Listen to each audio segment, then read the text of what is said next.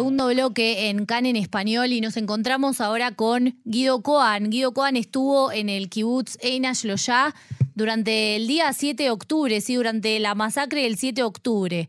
Guido, ¿qué tal? Buenas tardes, te saludan Jesse y Johnny.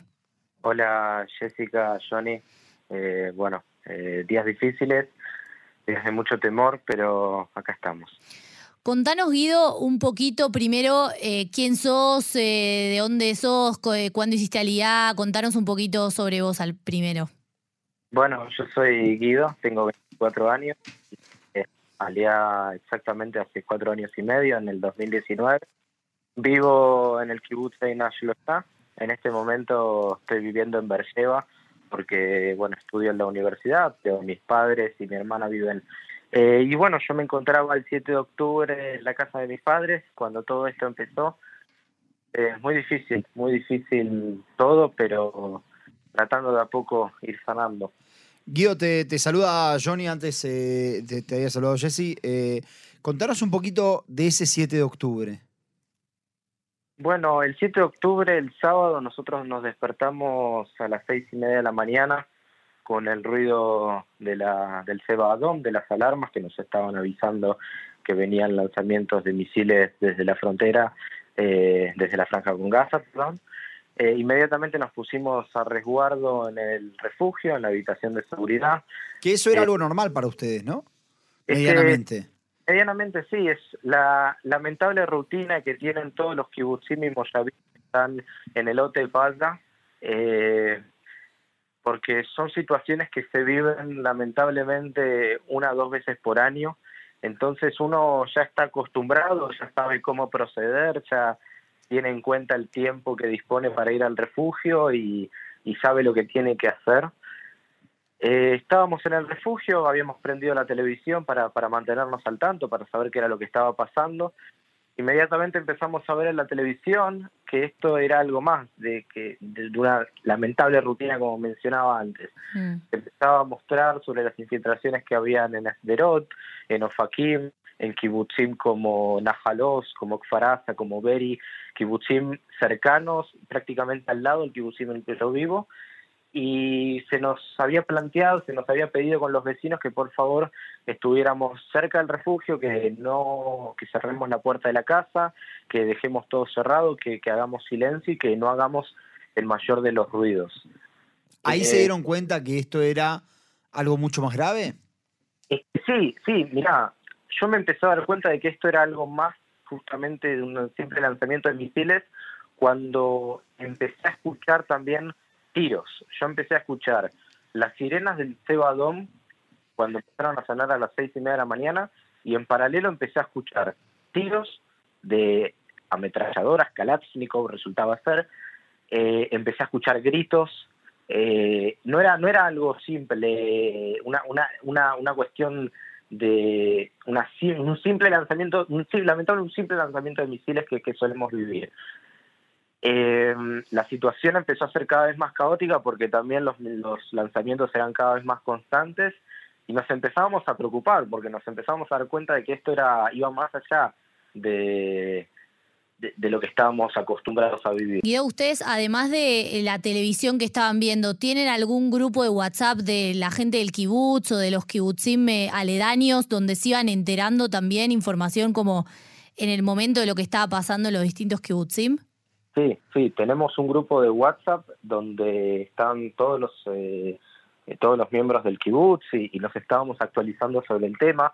El único problema es que en paralelo con, con las incursiones y el lanzamiento de misiles, ellos también habían hecho caer la señal de, de teléfono. Mm. Entonces, muy poca señal de comunicación, recibíamos los mensajes muy tarde, los mensajes inclusive no se mandaban, no se enviaban y la comunicación era muy difícil.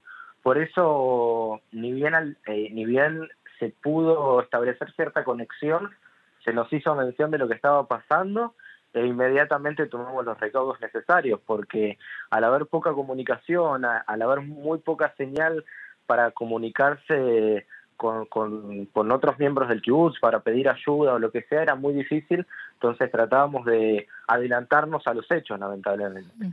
Entonces ustedes entraron a, los refugios cuando iban escuchando todo esto y, qué era lo que sentían que estaba pasando afuera. Eh, como, como decía antes, entramos en el refugio, se sentía toda una tensión porque los, los eh, las sirenas no paraban de sonar sonaban cada minuto, minuto y medio, y también se escuchaban eh, ruidos de ametralladoras, se escuchaban mm. gritos, se escuchaban los gritos cada vez más cerca. Eh, entonces entendíamos que esto no era no era algo más o algo que se que, a lo que nosotros estamos de vuelta lamentablemente acostumbrados. Mucha gente nos contaba que los terroristas entraron a sus casas. ¿En, en tu caso fue así también? Sí, sí, sí. Entraron en mi casa eh, no sé si es decirlo como suerte o el destino, entraron a mi casa pero no lograron entrar al refugio. ¿Trataron de entrar? Sí, una vez que nosotros entramos al refugio, pasaron unos 15, 20 minutos de que nosotros literalmente nos encerramos eh, y habíamos recibido y de haber recibido todas las notificaciones, escuchamos un ruido muy fuerte del ventanal que da del patio trasero al, salón y empezamos a escuchar las voces que escuchábamos a lo lejos, que eran, resultaban ser voces de terroristas en árabe, dentro de la casa. Estaban en nuestra casa mientras nosotros estábamos en el refugio, encerrados, en el más completo de los silencios, con todo apagado, tratando de ponernos en contacto con los servicios de emergencia, con de vuelta, con la poca señal que había y tratar de ponernos en contacto con otros miembros del kibutz, eh, pero nadie respondía, los servicios de emergencia nos decían, la chabá está en camino, aguanten. No ¿Así les decían aguanten? Sí, porque a ver, a ver, la, las Kitot Konenut, las, eh, los grupos de emergencia que hay en cada uno de los kibutzim, eh, a todos nos tomó por sorpresa. Lamentablemente la Kitat con el de mi quedó completamente abatida. Entonces, no había un nexo de seguridad en el cual hacerlo entre los miembros y el ejército. El nexo era directamente entre, la conexión era directamente entre los miembros y las fuerzas de seguridad.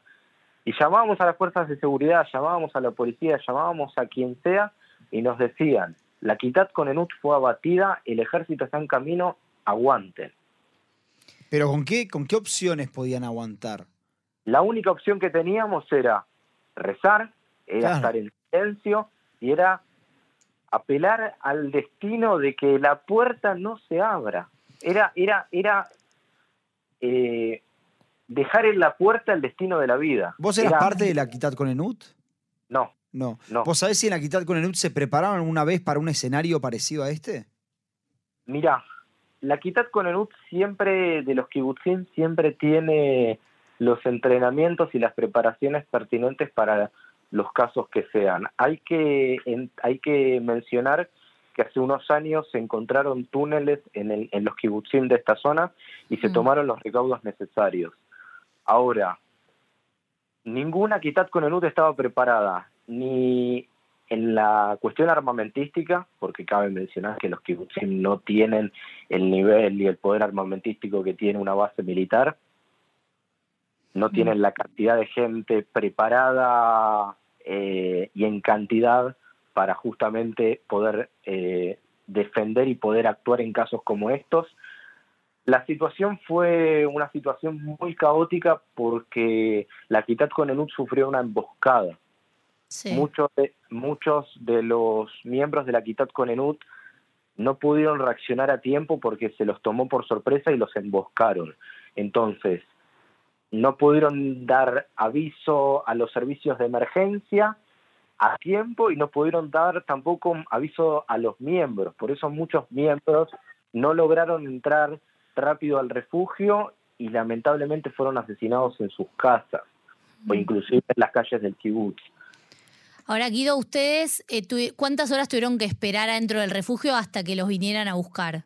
Una vez que se fueron, eh, que dejamos de escuchar eh, movimiento dentro de la casa, estuvimos esperando unas ocho horas, porque, a ver, se nos había dicho a través del grupo de WhatsApp que por favor, aunque no escuchemos nada, no saliéramos, nosotros tampoco queríamos salir, porque suponíamos a ver si ellos están haciendo silencio esperando que nosotros saliéramos eh, para, para matarnos. Es así.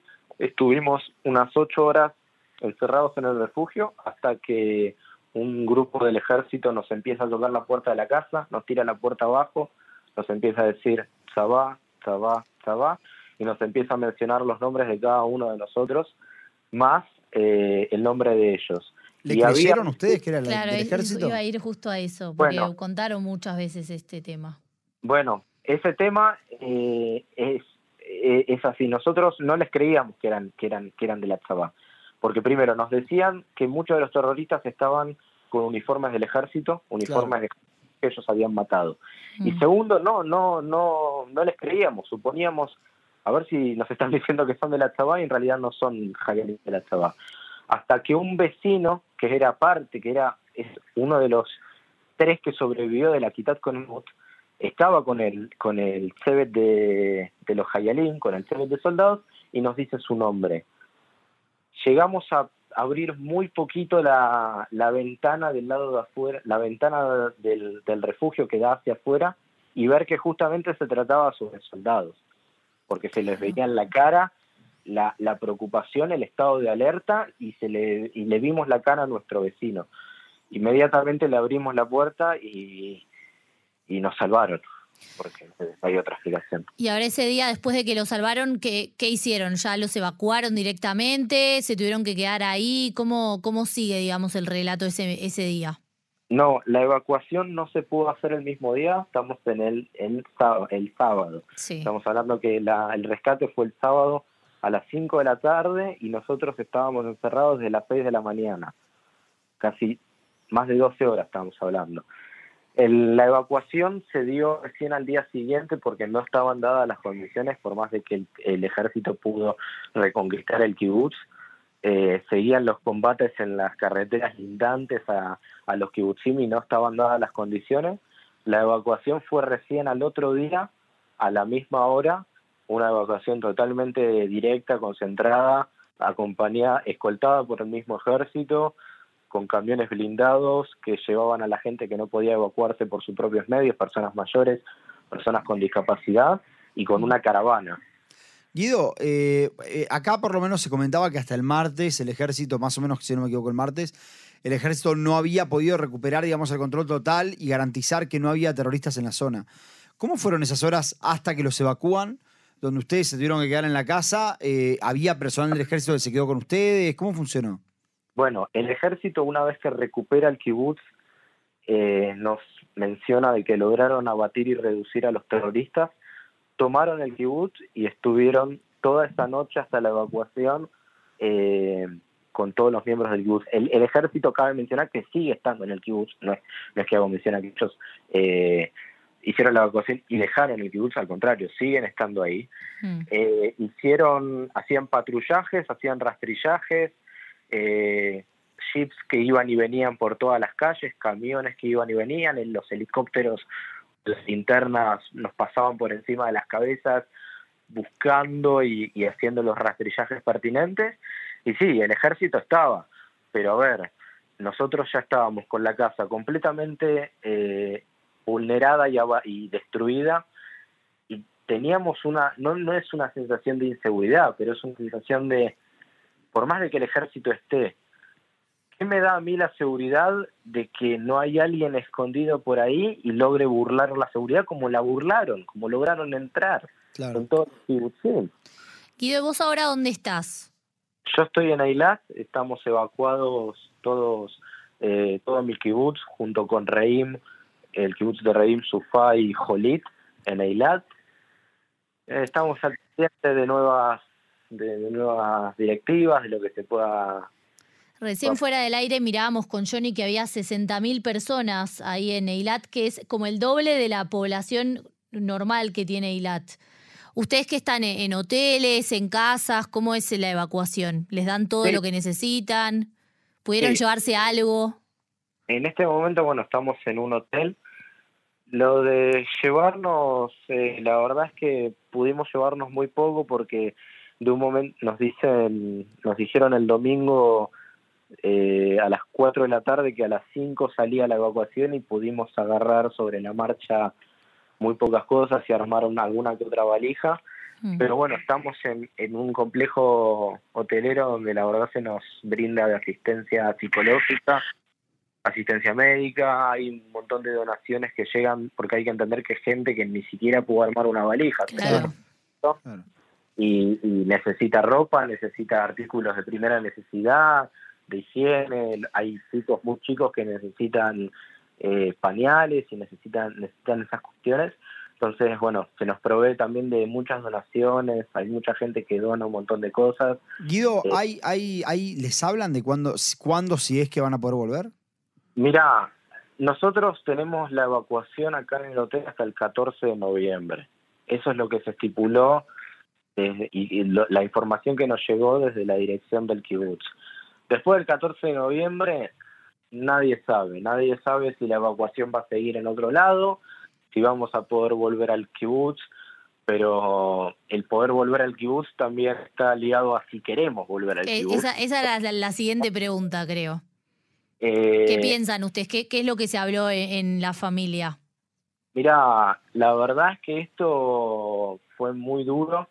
Nos deja con esa pregunta de si realmente queremos volver al kibutz no sabemos, no sabemos qué, qué es lo que vamos a hacer. Es nuestra mm. casa, sí, claro. nuestra familia, tenemos nuestro lugar de pertenencia allí y es muy difícil, es una decisión muy dura que deberíamos tomar, pensar, canalizar, pero, pero no sabemos, no sabemos y ya ha llegado el momento tomaremos la decisión de si volvemos al kibutz o evacuamos hacia otro lado y pensamos que, vamos a hacer Guido, para cerrar, porque ya nos estamos quedando sin tiempo, eh, ¿a, vos, te generó esto una especie de crisis de confianza en el sistema de seguridad de Israel? Mira, no sé si es una cuestión de crisis de confianza, sí por ahí es, diría, podría decirte una decepción. Podríamos discutir todo lo que tiene que ver con la política y con el nuevo gobierno y con justamente la políticas del nuevo gobierno en torno a la seguridad. Nuestro, nuestra zona hace años que viene siendo castigada y desde el poder político no hay eh, atención o no, no, no, están dadas, digamos, las atenciones necesarias. Con todo esto que sucedió, no sé si es falta de confianza, quizás es más la palabra decepción y, sí, por ahí preocupación, por ahí sí, falta de confianza, pero no sabría decirte, tampoco quiero esbozar ahora con toda esta situación opiniones por ahí muy tempranas. No, seguro, Habrá tiempo para, para todo, pero yo creo que más que falta de confianza es decepción eh, en lo que pasó. Bueno, Guido, te agradecemos mucho, la verdad, por tu testimonio. Como siempre es bueno seguir escuchando las historias de ustedes porque me parece que es bueno que no nos olvidemos lo que pasó, ¿no? Hay otras cosas que están pasando ahora que tapan un poco esto y nosotros no queremos que eso suceda. Así que muchas gracias por tu testimonio. Muchas gracias, Jessica y Johnny, por el espacio y esperemos, esperemos que esto termine pronto. Lo más importante es que los que están secuestrados y desaparecidos estén vivos, sanos y salvos y puedan volver a sus casas. Y esperemos que esto termine lo más pronto posible sin sin más derramamiento de sangre.